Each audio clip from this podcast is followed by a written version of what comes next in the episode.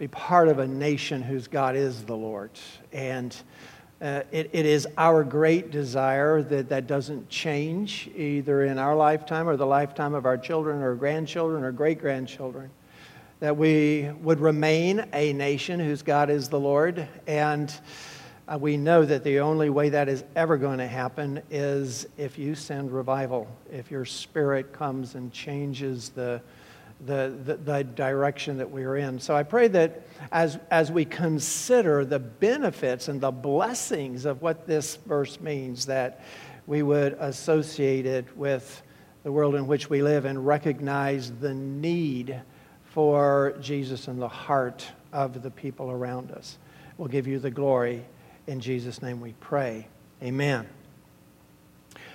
Well, I'm going to do a little bit different of a meditation this morning. It's been a long time since I have actually talked about Thanksgiving itself on Thanksgiving, but I think as I look around at world events and uh, the events in our own nation, I, I think it's timely to set the record straight uh, about our heritage and, and, our foundation, or at least to a degree. So I want to ask you a question, and it's kind of the question that is begged by this passage.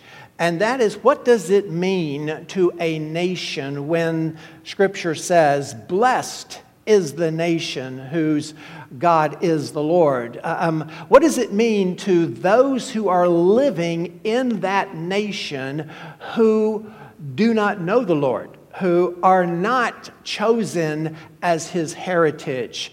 Let me, let me, let me put this in a slightly different way. Throughout the history of, uh, of, of what we have in Scripture, the history of humanity, there have been on occasion cultures and nations who have been nations who are blessed because their God is the Lord. And so Israel would be one, for instance. But there has never been a time when every single person in that nation has indeed been one of God's people. There have always been the wicked uh, in, in amidst the, the righteous. There has always been weeds in the midst of the wheat. So, what is the benefit of those, to those people of a nation whose God is the Lord? So let me bring this into a more current, uh, a modern type of context. What is the benefit for the secularists, the progressives? The pagans and hedonists and agnostics and atheists living in the midst of a nation which is clearly Christian in its orientation. What is the benefit to them that they live in a nation whose God is the Lord? Well, let me answer that at least this way very briefly. If those secularists and pagans and hedonists and progressives and agnostics and atheists were anywhere aware of the blessings that they are ben- the beneficiaries of in this nation, in this culture, if they were understanding of where those blessings come from, rather than pursue, I mean, rather than trying to eradicate Christianity from the public consciousness, they would be pursuing Christianity because even if they did not believe, they would want to live in a Christian environment because good things happen when a nation is blessed because their God is the Lord's. Now, you may be asking yourself, what does this have to do with Thanksgiving? Well, I, I, I want to make a point. Thanksgiving is a Christian tradition, observance, period. And I'm going to prove it in history. It, it, but it, it is such a bridge between the, the government and the people and the culture that we have, the secularist, if you will, and the religious roots of this nation. It is such a bridge tying the two together inexorably that is an embarrassment to the secularists and progressives and pagans and hedonists and agnostics and atheists. So, because of that, they've got to rewrite history. They have to, they have to explain it away as if it never existed. Well, fortunately, even though they start with American history and they start trying to revise it, we can go beyond American history because actually that is where the roots of not only Thanksgiving, but our own national consciousness begins. And so I want to give you a very quick romp through history. Okay, put your tennis shoes on because we're going to move quickly through a couple of centuries. I want to take you and to bring you to not the present, but I want to bring you to the point where you recognize that even though there have been groups of people that have been absolutely dedicated to carving Christianity and our Christian heritage out of our consciousness, it, simply can't be done if you look at non redacted history. It is as plain as the nose on your face. So I, I, don't have any intention this morning of expositing this particular passage. I just want to use it to talk about where the blessings are to be found and how not just Christians, but non believers in the midst of that community benefit from them.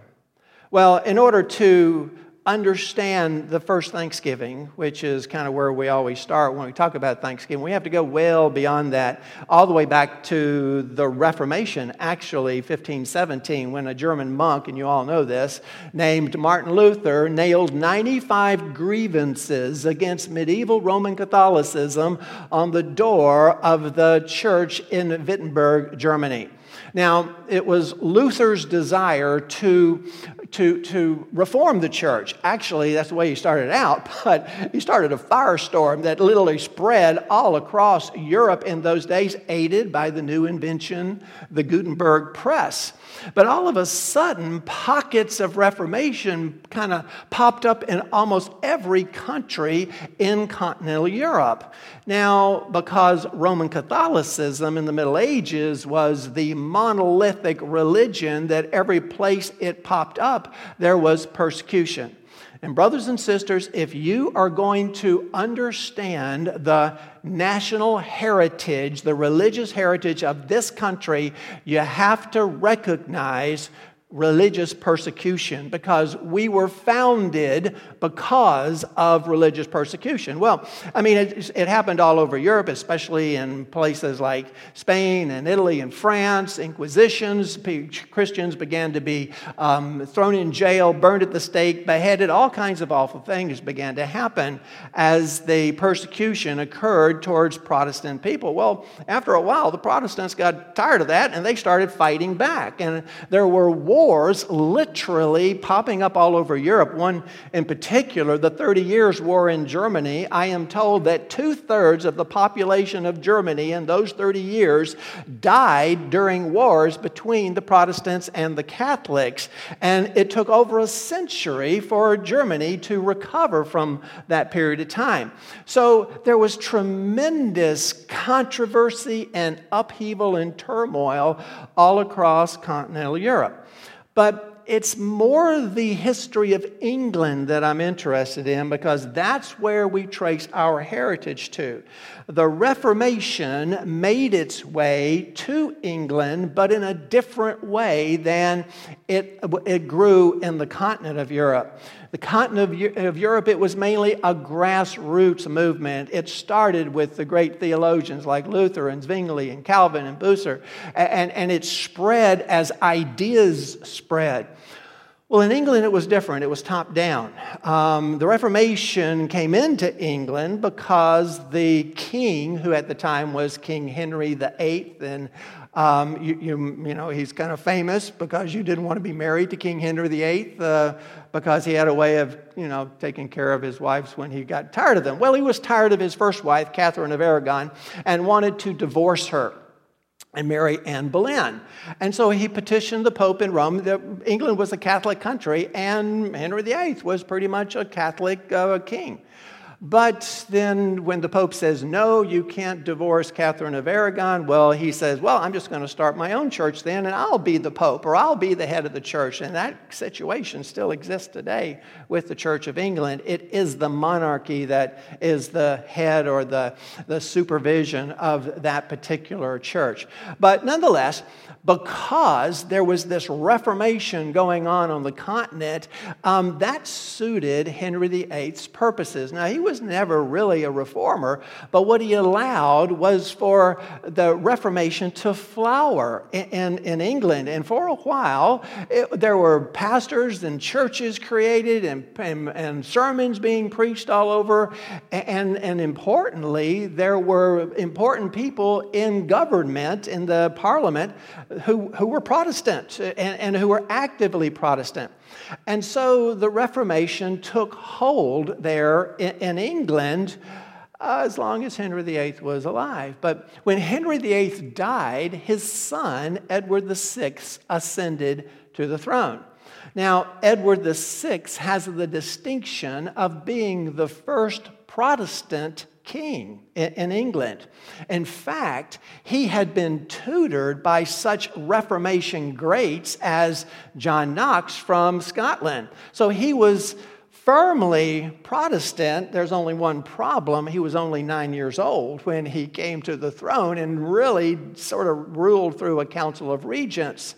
But while he was the king of England, once again, the Reformation truly flowered now because pastors were given a free uh, a will to, to preach the, the truths of Scripture, the truths of the Reformation sola scriptura, sola fide, sola gratia, solus Christus, soli Deo gloria. Those solas were the foundation of the preaching and teaching of the Reformation.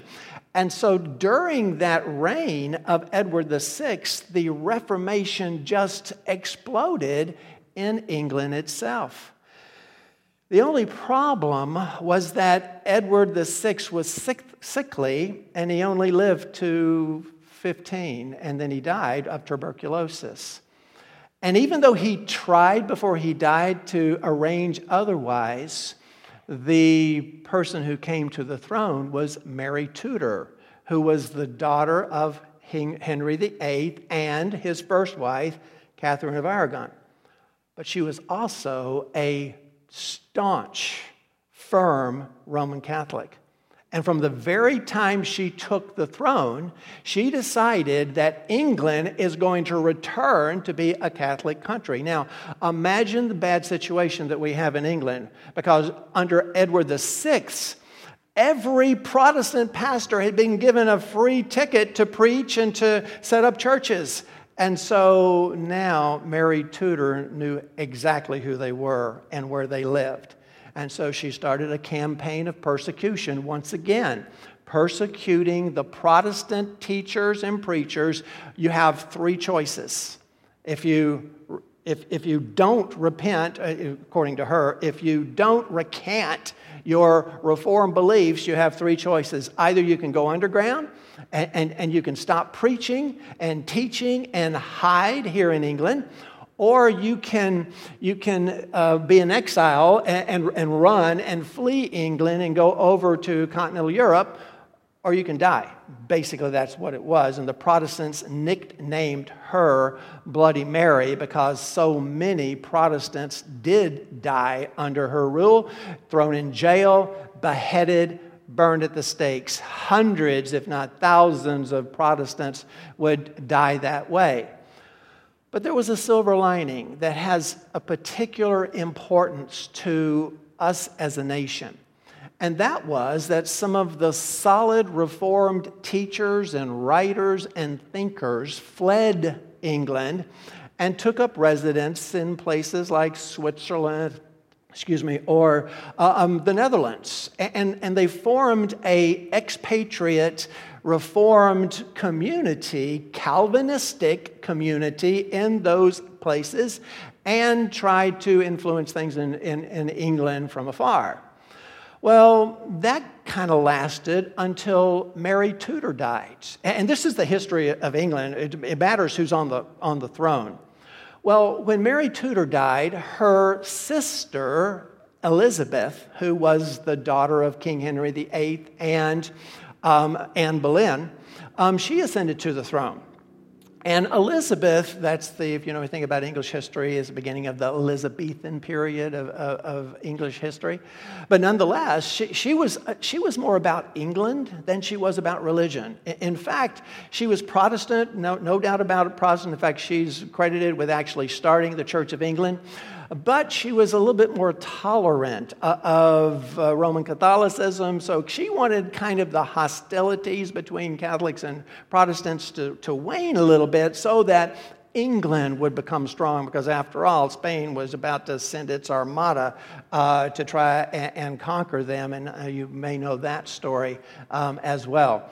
But nonetheless, here's what happened during the reign of Queen Elizabeth, and this is where it sort of starts to get relevant to us. During her reign, she established the, the, the Church of England.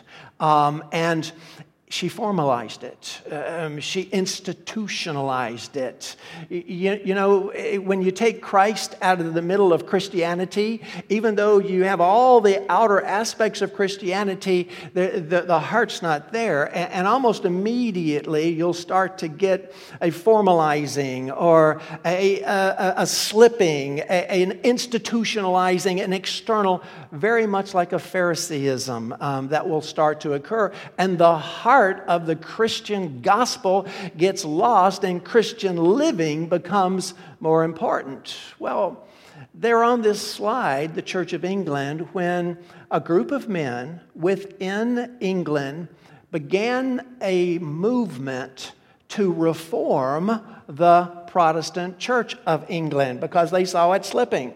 And so, just like Luther tried to reform the Catholic Church, they tried to reform the Church of England.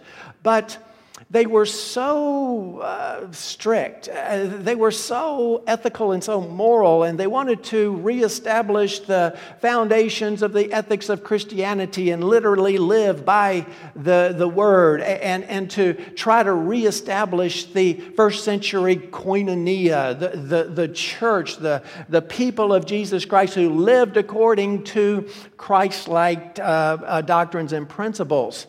They wanted to purify the Church of England. And so, therefore, at first, in a very derogatory sense, they were called Puritans because they were, they were just too squeaky clean. And, and you know, eh, we, we, there's gray areas in religion, they were saying, and these guys were pretty staunch. So a new persecution began within the Protestant church in England. And it started out very similar to the way some people would say we're being persecuted. We, we may be scorned. Uh, we, we, may be passed over for a, uh, a, a, a promotion or something. It, it, was just kind of casual, the kinds of persecution. But then, when the Puritans began to write and preach and teach, and it began to be a movement that was spreading not only throughout England but into Parliament well, that's when, from the top down, the clamps were put on it and real persecution began.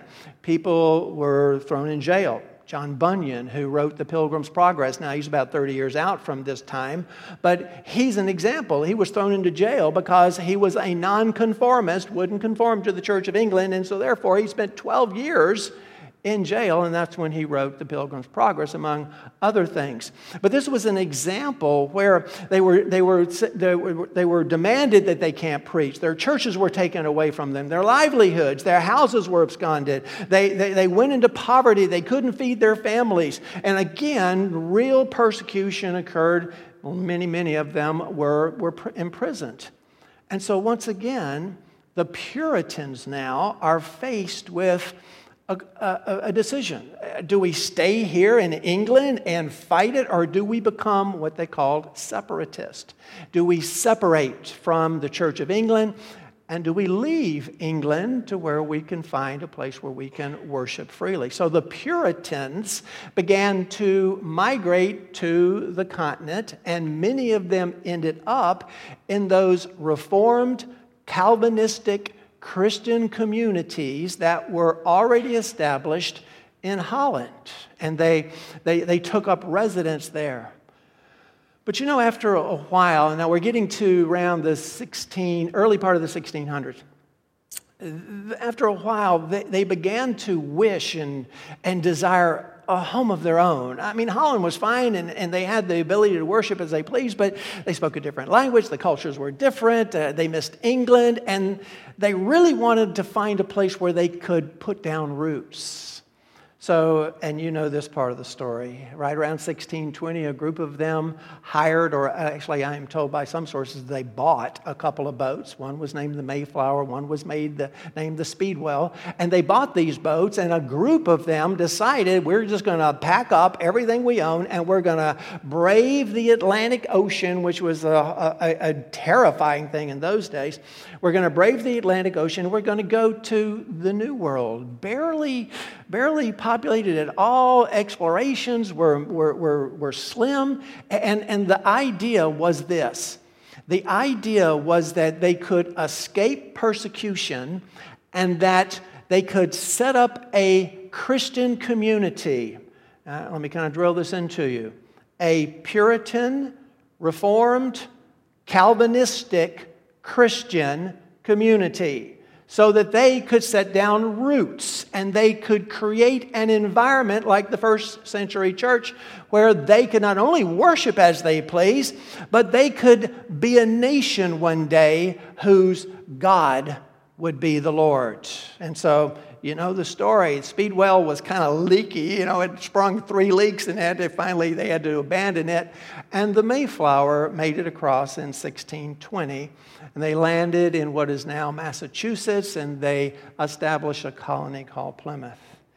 And that's where the idea or the, the, the principle of thanksgiving was first established. Now, I know that you have all been to a thousand little skits of pilgrims and Native American Indians and turkeys and all that stuff, so I'm not going to go into that. I'm, I'm, I'm just going to, to leave it there. But here's what I want you to realize that all of this history, from 1517 all the way up to 1620, this hundred years was all pointed at a group of people who were persecuted for their firm, conservative, Puritan, um, uh, Reformed, Calvinistic Christian beliefs. And they wanted to find a place where they could live and breathe and set down roots and form a Christian community, which is exactly what they did. Hard going. Uh, the first years were very tough. They chose to stay and fight it out, and many of them would die to pestilence or cold or exposure rather than go back to England. And that is the foundation not only of our first colonies, but also of our first parents and of our first Thanksgiving ideas. Now, it's not going to become a holiday for a long time. In fact, I think that the, they're not called Puritans anymore, by the way, because they're traveling. They're on a mission, a quest. Now they're called pilgrims, Pil, uh, Puritan pilgrims. But I think they would be surprised if they were to learn that, that, that we consider the first Thanksgiving to have been something that occurred in the fall at harvest time uh, with this community because this was a group of people who lived their Christianity. They would have thanked God every time they sat down to a meal as a family, as all Christians should do. But they, they, they, they probably formalized that in a big feast, uh, which is quite uh, the thing to do at harvest time when you're an agrarian society. So probably they had that Thanksgiving feast at harvest time. But it wasn't anything that was isolated as far as they were concerned. Now, over the next 40 years, 20, 30,000 Puritans migrated to New England. 20 to 30,000 of them settled in the New England area. So that New England is decidedly Puritan, Reformed, Calvinistic, Christians, the whole place. And, and, you go back and you look at the churches established, you look at the universities established Princeton, Yale, Harvard, all of them Christian institutions run by Puritan men in those early days. Of course, we know that has changed considerably. Now, in the, the next, say, 100 years that occurred, um, from 1620 to about 1720, the 13 colonies appeared. Now, I'm not going to tell you that every person living in those 13 colonies was a Christian. That would be ludicrous because it simply wasn't true. In fact, Georgia was established as a penal colony in those early days. But I will tell you this it was a Christian environment. It was a beginnings of a nation whose God was the Lord. In other words, everywhere you went, the society, the culture, the community would not only be Christian, but for the most part, Reformed Christian. And not just Reformed Christian, but for the most part, especially New England, Calvinistic Reformed Christian Puritans. And so this, this uh, continued until the foundations of this nation were being set. And the ideas that would be formulated into documents like the Declaration of Independence or the Constitution or the Bill of Rights, all of these documents that we point to that are our sort of founding documents, the environment, the culture in which they are being established was a culture that was decidedly Christian. Now, once again, not every one of our founding fathers was Christian. Thomas Jefferson was liberal at best. Benjamin Franklin, famously, I mean, all of the secularists and the progressives loves to concentrate on Benjamin Franklin. Well, Benjamin Franklin was not a believer. But, but here's my point, folks. Benjamin Franklin was a non believer who lived in the midst of believers. He was a, a man who lived in the midst of a Christian environment and a Christian society. And it was that society and that ethical standard and those morals taken right out of Scripture that set the tone for everything that occurred in those days. And it, it, it wasn't just what they brought with them from England. Oh man, in the 30s and 40s, 1730 and 40, something happened that is almost unprecedented in history, I, would say, other than, say, Pentecost and the years right after that. And it's called the Great Awakening. And, and what happened, and it had already kind of started by the 1730s in little pockets like Reverend Stoddard, who's the grandfather of John, uh, John, Jonathan Edwards, who was one of the great theologians and, and, and Puritans of that day.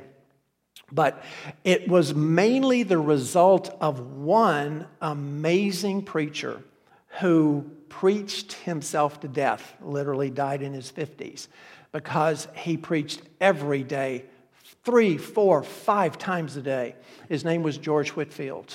And, and he started a, a, a revival called the Great Awakening in, in, in, England. He came across to Georgia. He started it there. He went back to England. He built it up there. He came back over here, started in Georgia again, and moved all the way up the eastern seaboard, preaching to tens of thousands of people. And thousands upon thousands of people are being saved, and the spiritual movement of the Holy Spirit within that community in those days is documented as the most amazing time. In fact, talk about Benjamin Franklin. Benjamin Franklin would not have missed a George Whitefield sermon. He loved him. Now, he never expressed belief, but he loved the preaching style and he loved the energy that he saw in uh, George Whitefield. But the point is this when the foundational planks of our governmental system were set, that's what's going on. 30 40s i mean that's only 30 years before 1776 when the declaration of independence uh, comes along and then 1789 the congregation, uh, con, uh, constitutional congress when the, the government that was put in place.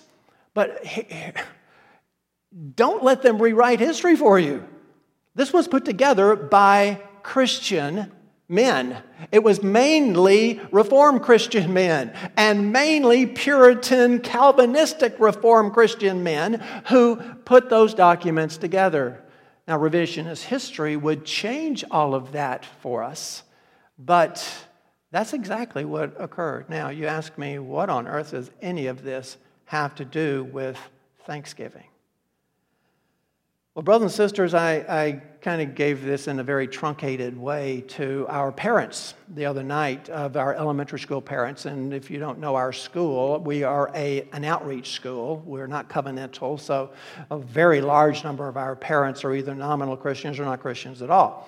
And so I, I, I was trying to explain to them why it is important to them that Christianity remains the, the, the, focus of the ethical backbone of this country because blessed is the nation whose God is the Lord. In other words, unbelievers should be just as, as interested in keeping Christianity at the foundation of, of our culture because the good things that we enjoy and that they enjoy, even though it's not eternal life, even though it is not a new life in Christ, but just the plain old goodness of life, including an observance like Thanksgiving, is something that they owe to Christianity.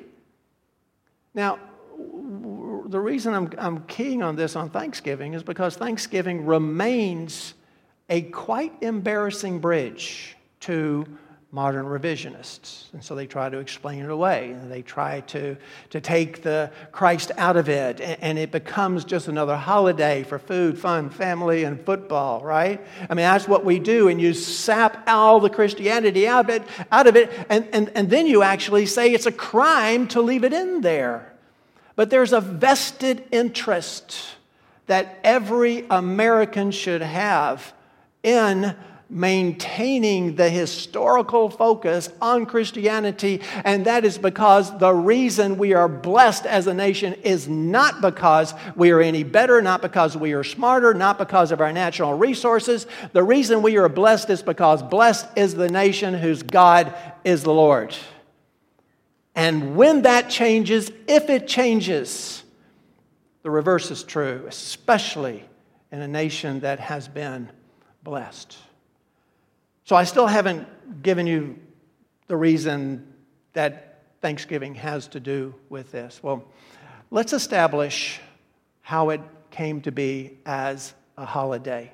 Now, again, if any of you have been out there in, in, in education today, you know that this is not being taught. It has been revised right out of, uh, of, of, of our history. In other words, George Washington, if he was anywhere near a Christian, he was a deist. You know, God wound us up and left, and, you know, he had this vague sense of who God is. Well, the first actual Thanksgiving day was, was proclaimed and instituted by George Washington in 1789, the same year of the Continental Congress, where the government that they had established was put into place. Let me read to you the proclamation in George Washington's own words, and you tell me is this a deist? Is this a man who has no relationship with God? Is this a man who doesn't know God in the slightest and doesn't care? He's some kind of, uh, of, uh, of distant being that wound us up and left? Or is this a man who is interested in seeing the nation understand and continue its Christian roots? This is what he said October 3rd, 1789. It is the duty of all nations to acknowledge the providence of Almighty God, to obey His will, to be grateful for his benefits, and humbly to implore his protection and favor. Can, can I read that again? Because he's supposed to be a deist, right? It is the duty of all nations to acknowledge the providence of Almighty God. Providence, that's not deism the providence of Almighty God, to obey His will, to be grateful for His benefits, and humbly to implore His protection and favor. Now, therefore, I do recommend and assign Thursday, the 26th day of November next, to be devoted by the people of these states to the service of that great and glorious being who is the beneficent officer of, I'm sorry, the beneficent author of all the good that was, that is, or that will be that we may then all unite in rendering unto him our sincere and humble thanks for the civil and religious liberty with which we are blessed. We may then unite in most humbly offering our prayers and supplications to the great Lord and ruler of nations and beseech him to pardon our national and other transgressions. George Washington, 1789, as he sets aside one day. So we really can't trace the beginning of Thanksgiving as a federal holiday back to him because he just really said, okay, look, let's take the next December 20, I mean, November 26th and make it a holiday. Next time this comes about is about 100 years, well, not 100 years, about 80 years later in 1863, once again on October 3rd. This time it is President Abraham Lincoln very shortly after the devastating battle at Gettysburg as part of the Civil War. I say devastating because so many um, lives were lost. It broke the back of the Confederacy. It was a resounding victory for the Union. And so, therefore, that's the reason for the sort of upbeat um, tone of this message that was given thereafter. But here is what Abraham Lincoln says The year that is drawing towards its close has been filled with the blessings of fruitful fields and healthful skies. To these bounties, which are so constantly enjoyed that we are prone to forget the source from which they came, others have been added, which are of so extraordinary a nature that they cannot fail to penetrate and soften even the heart which is habitually insensible to the ever watchful providence of Almighty God. They are the gracious gifts of the Most High God, who, while dealing with us in anger for our sins, hath nevertheless remembered mercy. It has seemed to me fit and proper that they would be solemnly, reverently, and gratefully acknowledged as with one heart and one voice by the whole American people. I do therefore invite my fellow citizens in every part of the United States and also those who are at sea, those who are sojourning in foreign lands, to set apart and observe the last Thursday of November next as a day of thanksgiving and praise to our beneficent Father who dwelleth in heaven. Thanksgiving is a Christian holiday. It always has been, and it should be remembered as such. It's not now but it always has been declared as such. But even then, that is not the actual in uh, creation of the federal holiday. That didn't actually happen until 1941, just about 80 years ago or so, I think, if I do my math right. And it was the, it, actually, it was passed by Congress, and then it was Franklin Delano Roosevelt who signed his name to it. Now, I don't have any quotes from Franklin Delano Roosevelt. Um, I don't know that he was a Christian, but I find it very interesting when this was done. Um, it was on December 26 of 1941, the day after Christmas. Does December of 1941 ring a bell with anyone? when I did this too. We had a packed house, by the way, full of the parents of our, of our elementary school kids. I, I asked the same thing. Does anyone know what December 1941, what else happened in that month? And just like dogs at a fan, total blank. They just don't teach history anymore. You know, but we don't know our history, so therefore we believe what anyone tells us. December 7th, 1941, a day that will live in infamy. That's the attack on Pearl Harbor. And the United States entered World War II. Well, the first Christmas after that, the day after Christmas, that's when Thanksgiving was established by Providence, I mean by Congress to be a national holiday that would be repeated year after year. And we can apply, I think, Lincoln's statements and, and, and Washington's statements and the history that led up to that first Thanksgiving in Plymouth, which is now Massachusetts. And that is that this is a time where God's people gather together to thank that all powerful, providential, mighty God that they live in a country whose God is the Lord. And we best not let them take it away from us. There's a concentrated effort to rip this out by the roots, to surgically remove it from history. And so I think that Christians, rather than being apologetic for their Christianity, or rather than being apologetic by stating that these are indeed Christian holidays, Christian observances, we should be out there telling the unbelieving world that your blessings and the very fact that you can gather around your table and have these blessings and forget about God and turn your face on Him and enjoy family, food, fun, and football, the reason that you can do that is because this is a nation nation or has been a nation whose God is the Lord. And I can tell you one thing, brothers and sisters, if that changes, and many of us think it already has, many of us think that God has already removed his hand of blessing from this nation. Just look at the history in the Bible. God removes his hand of blessing and lets the enemies overrun the people he wants protected.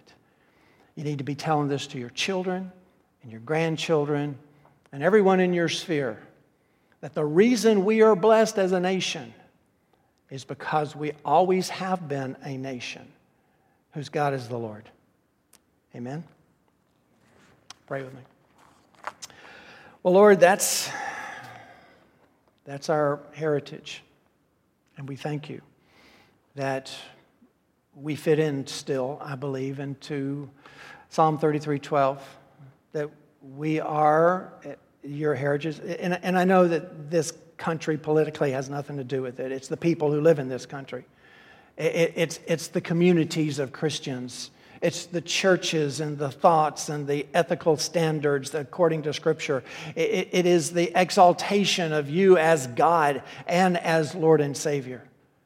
And Lord, we know if that changes, that we as a people get what we deserve. Lord, we know at this particular point in time there's nothing that can change that. That the trajectory that we are on, other than you changing the hearts of people, other than you sending revival. So we pray for another great awakening, yet another one. I know that there's three that you've already sent already. Just send another one, please, Lord, so that we might be able to see this country once again turn back to its roots, turn back to its Puritan, Reformed, Calvinistic, Christian roots, that we would continue to worship you and be a nation whose God is the Lord. In your name we pray. Amen. Okay, well, I'm sorry I went a little bit long on that. Um, normally, um, yeah, I know you guys are saying meditation. Um, well, believe it or not, that is a meditation as far as I'm concerned. Um, but nonetheless, um, we, we're not done yet. We will probably have an abbreviated time because I think everyone decided to stay home and stream uh, and their pajamas and cook their Thanksgiving dinners rather than coming to church today. But uh, nonetheless, we're happy that you are joining us via stream. But um, we always have a time, it's one of my favorite times of the whole year as far as services go, where we have a mic set up and we invite um, any of you to come up and um, to express a reason um, that you're thankful, um, something that has happened, something that didn't happen, some blessing that the Lord has given uh, uh, to you. Um, we do ask that you that you keep it into a single anecdote at a time, um, something that happened, not you know a, a travelogue of the last year. Um, but um, also that it is, it is something that we're thanking the Lord for. We're giving Him glory for because um, that's the foundation of what this holiday actually is. It is to thank and to give praise to the Lord. Now, I know that in the past we usually circulate a mic around, but because of the streaming mechanism now and um, not having, you know, the CNN type of uh, traveling cameraman, um, we're going to have a single mic, so you do have to come up here and um, uh, just uh, um, uh, feel free to give God the glory and tell us something that you are particularly thankful for. Um, I, I, I, just want to share one thing, and I usually start us off as far as the things that I am thankful for.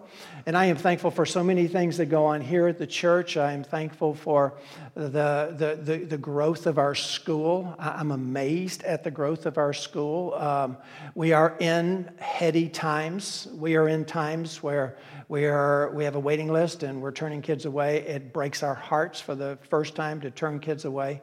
But because of the state of things out there in both the public schools and some of the other Christian schools, we are gaining a tremendous popularity and we, we, we're so blessed for that. And, and oh, by the way, um, just so you know, what I just preached about our history that's the kind of history that we teach here at our school. Um, we send our teachers to be trained in the real American history so that we know our spiritual roots are well grounded in the Puritan, Reformed, Calvinistic Christian church. So that's what we teach. But I also want to just say something else I'm thankful for. I'm thankful for all your prayers for our daughter Ashley. Um, and I'm thankful for what we got to witness yesterday, which is the first time in six months for her to walk without crutches. Um, that, amen. Um, she's got a boot, you know, uh, with lots of, um, of heel um, um, things. To her, her, foot still isn't flat, but um, she actually did walk down the sidewalk on her own which she has not been able to do. Has it been six months, Kay? Um, since July. Okay. So um, we, we are blessed by that, and we are so thankful to the Lord for, um, for your prayers and for His oversight in what has been a very difficult road for her.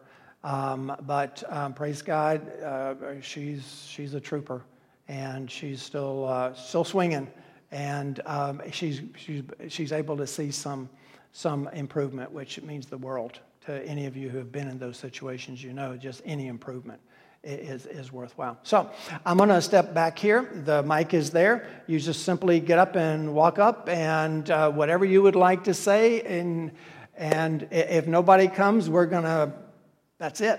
You know, but. Um, please do. It's, it's, a, it's the time that everybody enjoys.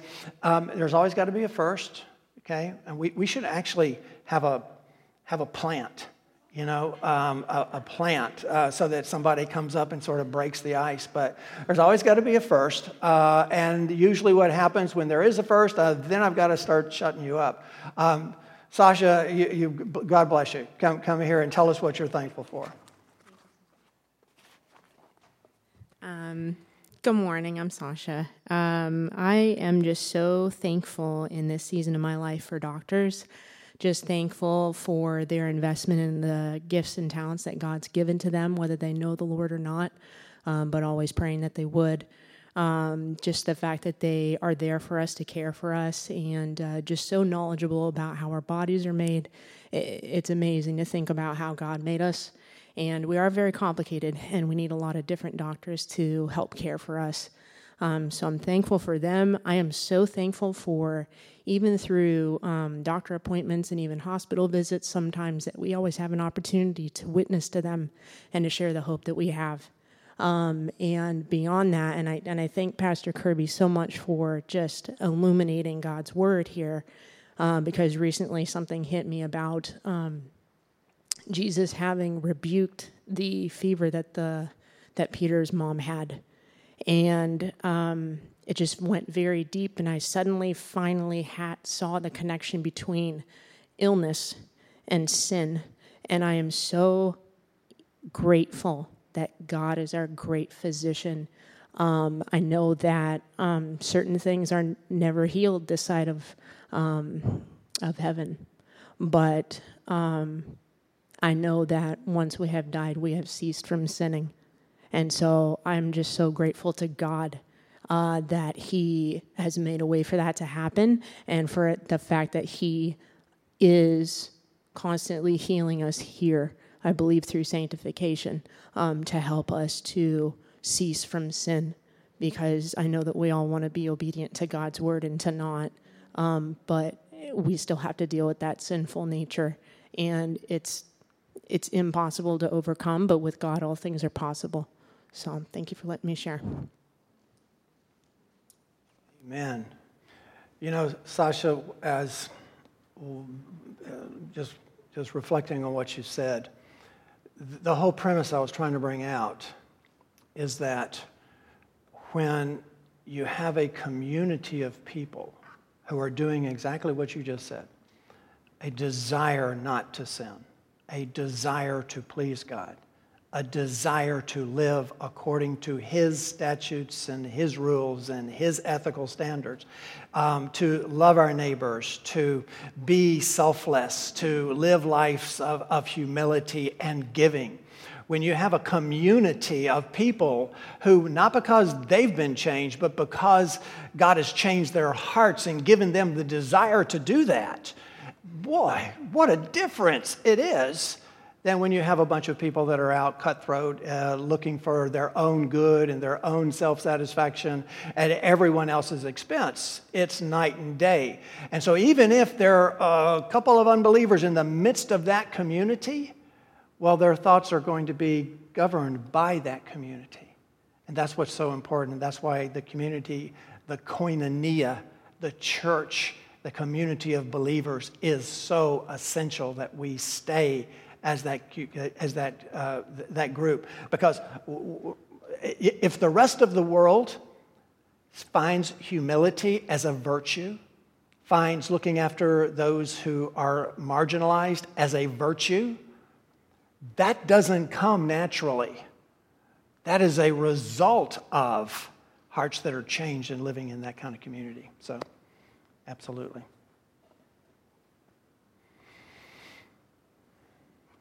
Miss Pat.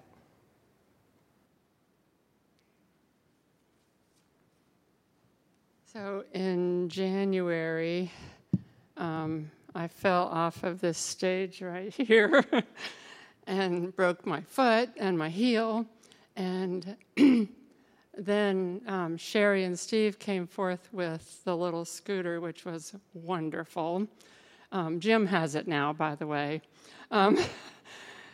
But then, um, because of the love of the church and the, the people who brought me food and took me places that I needed to go, I have friends now who are much closer friends, and I'm just really thankful for them.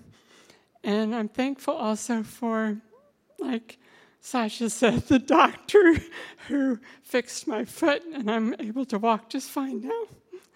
So, for the love of the Lord endures forever. Amen. Amen. That, that has such a profound impact. Um, uh, we keep, you know, talking about when someone has been injured, is hurt, is isolated, that the, the love of the koinonia, the, if you're not familiar with that word, that's the fellowship in Acts 2. That's the original fellowship, and, and that's the body of believers, the true body of believers, when you have that, it not only impacts you, but it, it impacts those that you're ministering to and impacts them so deeply that they can't wait to do the same thing for others. And that's, that's how the, the, the bond and the growth of the church occurs inward and not just outward to, for each other. Thank you, Ms. Pat.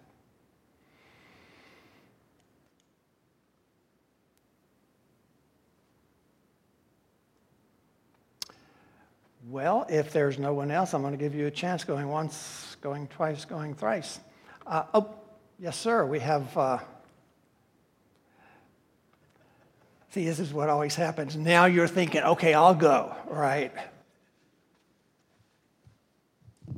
Hi, I just wanted to say how thankful I am for, um, to be home from college for Thanksgiving, um, to be with my family and my mom. I got to make a uh, a pumpkin pie with her yesterday, and just the time that I get to spend with my family is um, becoming a lot more meaningful to me uh, as I spend a lot of time away from them. And I'm very thankful that communities like this one um, do exist. It's very encouraging to see um, this family-like atmosphere, um, and that's what I'm thankful for. So, thanks. Thank you so much. Thank you. Where do you go to school? North Florida. North Florida. Okay, good, good, good. How many years you got left? Two. Two. All right, right in the middle. There is there there is an end. All right, thank you very much. Oh, brother Rick. Good morning. Uh, I just want to say that uh, Anita and I just we just love this church, and we're just so thankful that the Lord led us here. Um, without going into any details, uh, my wife last left our last church in tears because of a conflict that she had, and while she was going through that difficulty, I was in New York because my mother and my sister died, so I was going through that difficulty at the same time, and in excuse me, and in the midst of all that, God led Anita here, and she called me up and was so excited that she found this church. We love our pastor. We love everybody here. It's, it's a true family. It really is. And we just thank God for that. Thank you.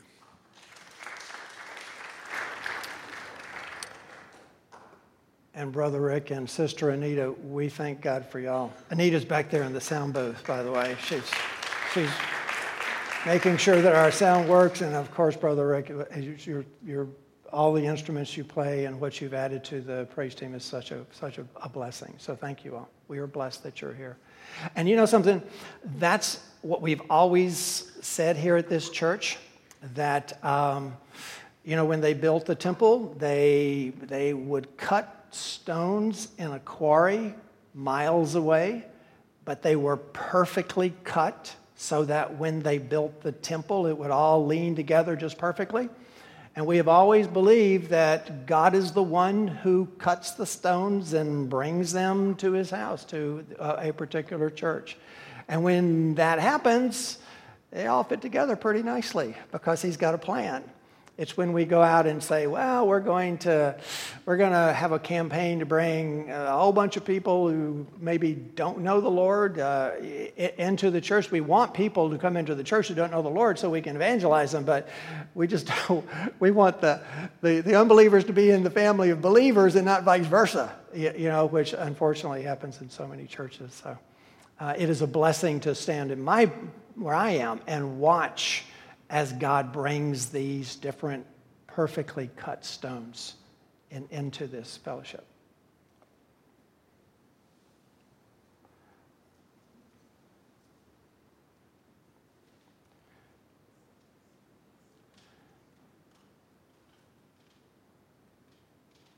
All right, Miss Bobby.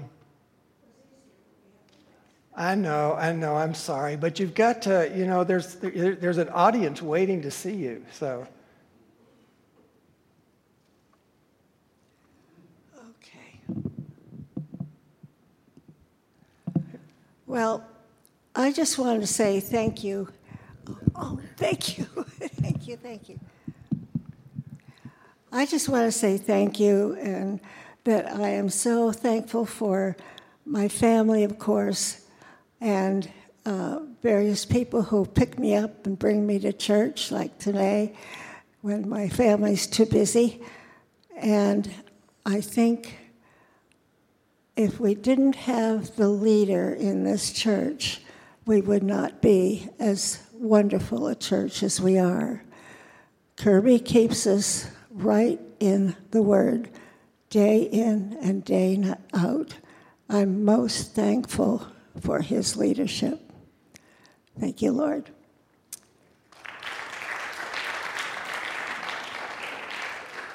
Thank you, Miss Bobby. You humble me. Um, the um, way I've always responded to that is that I don't know anything else to do. I'm basically a really boring person, and I don't have anything to say that is not in the Word of God. So um, you know, that's a good reason for me to stay in it because otherwise I don't think you would be here very long because I don't really have anything to say. Certainly no wisdom. but thank you, Miss Bobby.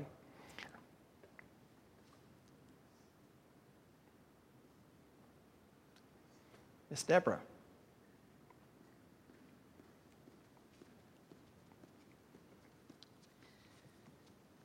I don't like talking in front of people because I cry.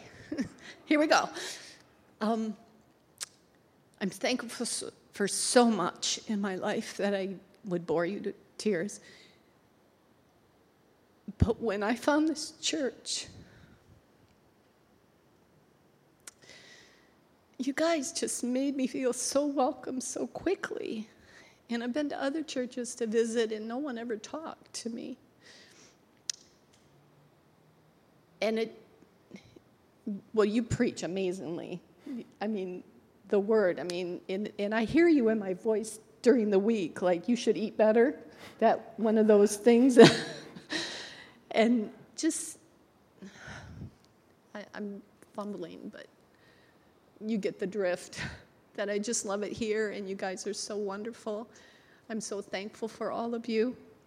I'm thankful for my family, my son, who I get to see this afternoon. And we're sharing the joint cooking.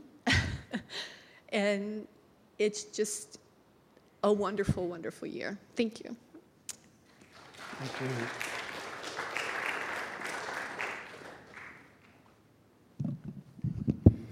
This probably goes without saying, but I thank the Lord for life.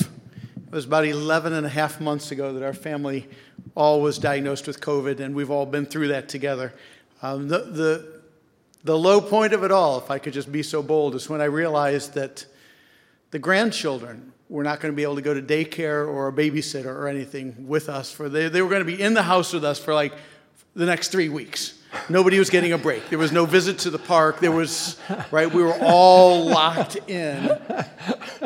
Um, when that realization hit me, it was just like the clouds. At any rate, um, we made it through. There's been a tremendous season of loss, though, for all of us. And um, it just makes that, that whole process makes you grateful for every single day that you can get up and look around and, and see another sunrise and hear the birds chirp and, mm. and uh, interact, worship, all those things that you know we kind of take for granted. But I thank the Lord for life. Amen. Amen.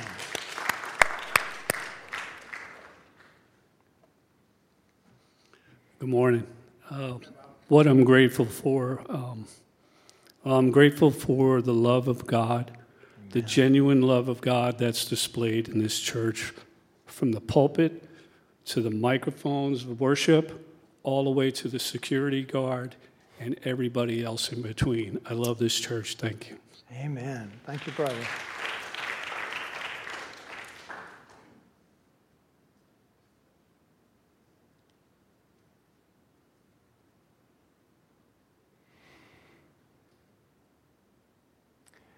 Should, should, should, I, I tell Bob and Sasha that we're, we're praying imprecatory prayers, um, that their, their, real estate deal doesn't go through? Can, can, I, can I say that, you know, publicly? but anyway, no, we, uh, we were blessed by uh, you as a couple. Brother Freddie, I think I, do they let you out of the sound booth? Uh, okay.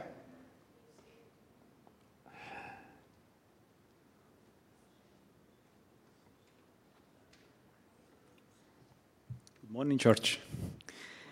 Uh, so thankful for all of God's good gifts to us and to my family. And today I'm especially thankful for this church. Um, this is family. What we're going through, you know, many of you know, I'm thankful that you're praying for us and all the encouragement that you give us.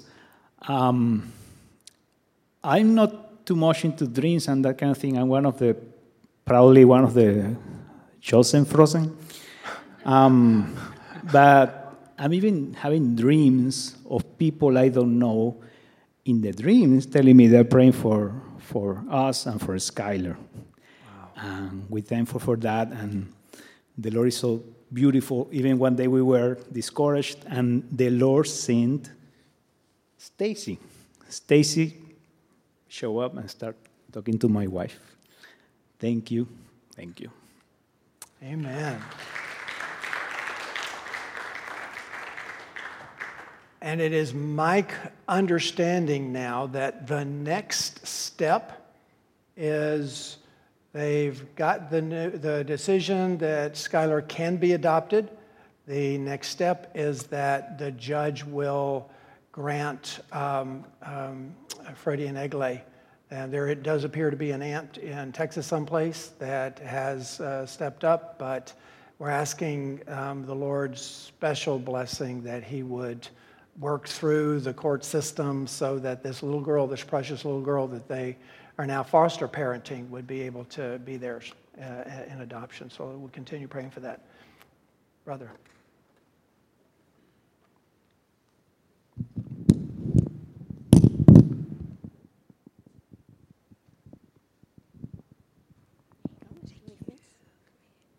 Good morning. I'm just a visitor, but uh,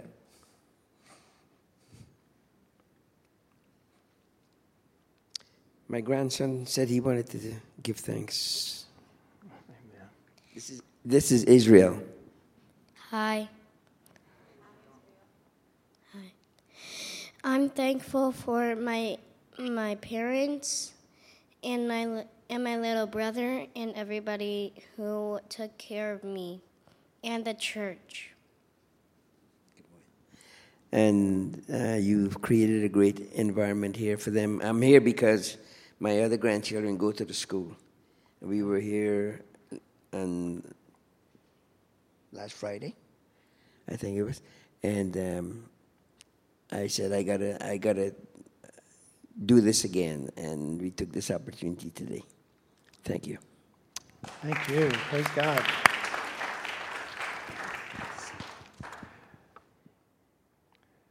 That's a, that's a good name, Israel. Miss Stacy. Two mics, right? Oh, yes.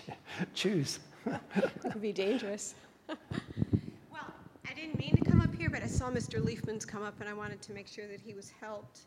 Um, but I've known Mr. Leafman's for, what, 20, 30 years? We've been friends. We've raised our children together.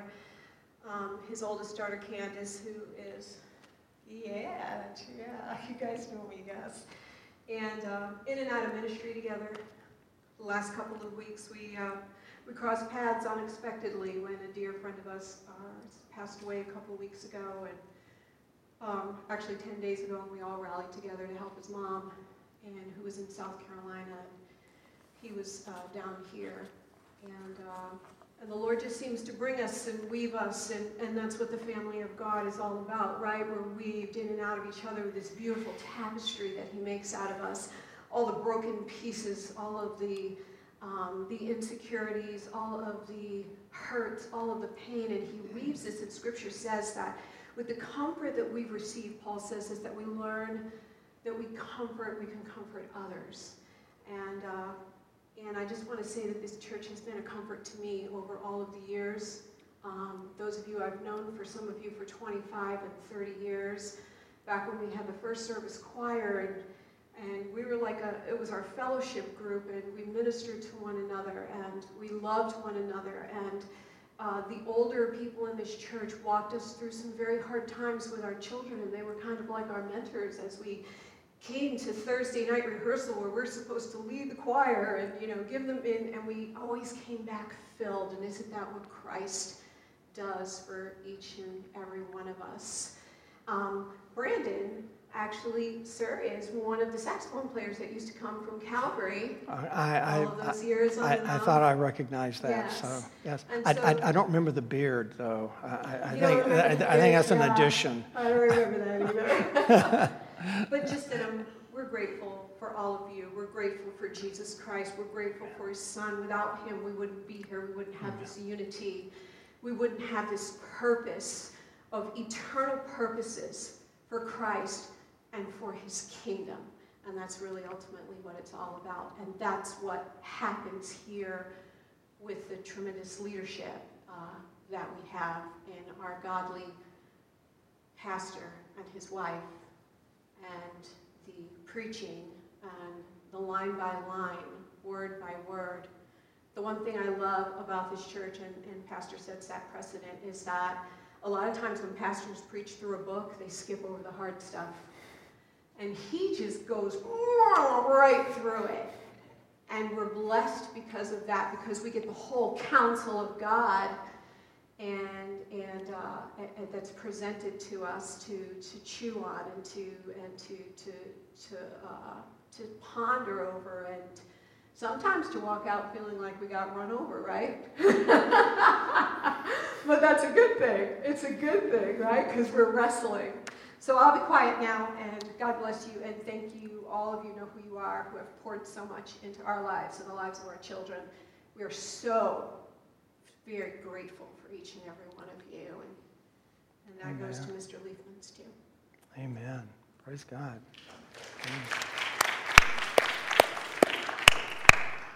Yes, Stacy, that, that's why we are now a year into the study of Luke and just starting the fifth chapter.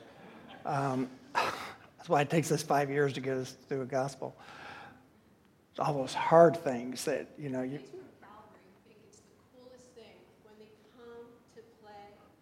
They think it's like the coolest thing that pastors only like, like, oh, you're you're just finishing up the last five verses. They just think that that is like the coolest thing. They're like they've never seen anybody do that before. Yeah. What, what, what's tough is, is when that's the, the times they come is one year to the next, and, and we're, we're, we're only a half a chapter a, ahead. I wasn't going to say that. Yeah. yeah.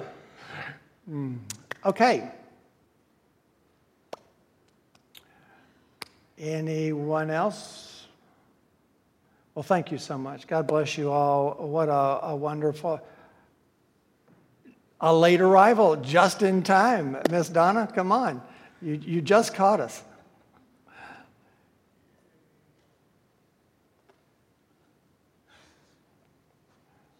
Hi.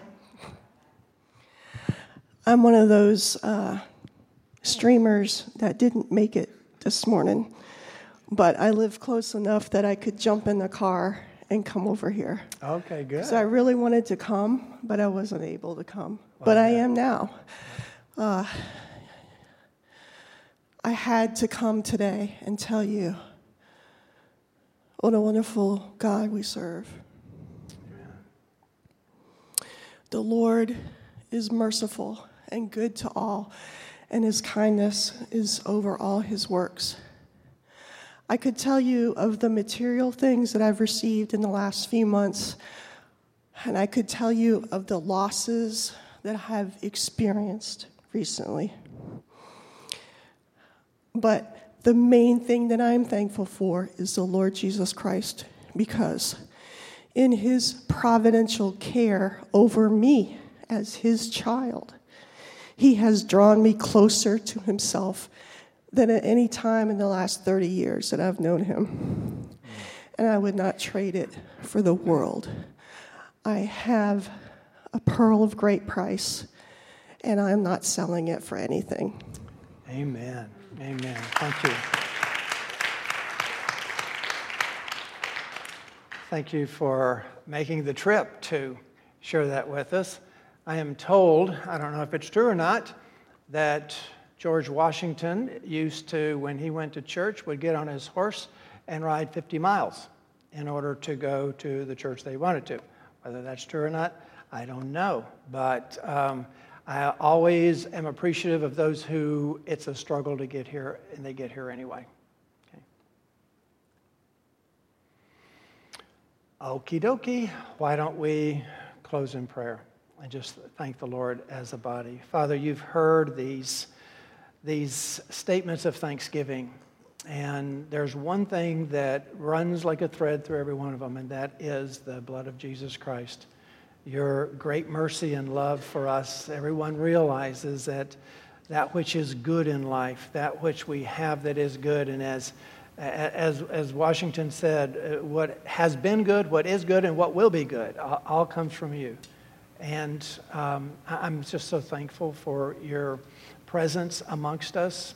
We give you all the glory. There's not a person here who um, is standing on their own merit their own capabilities. The reason that we are here is you, and the reason that we come back is you, and the reason that we have a hope is you, The reason that we desire and enjoy listening to Scripture is you. The reason that we like this fellowship and the brothers and sisters you have brought here is you. The reason we are unified is you. We would be at each other's throats if it were not for you. We are in you, by you, for you, through you. Everything in our lives is you. Now, some people would say that was being a fanatic. Um, I think it's being a Christian being a reformed, Puritan Christian. Lord, I just thank you that you have led us to this place. Now, I know that everyone is going to fan out, go different directions. They're going to have time with their families. I ask your blessings upon those times. Um, and also a blessing on those who aren't going to have any families um, to enjoy this Thanksgiving with. Um, that you would strengthen, fortify them and making sure that they know that they are never, ever alone because you are always there with them. We'll give you the glory. In Jesus' name we pray. Amen.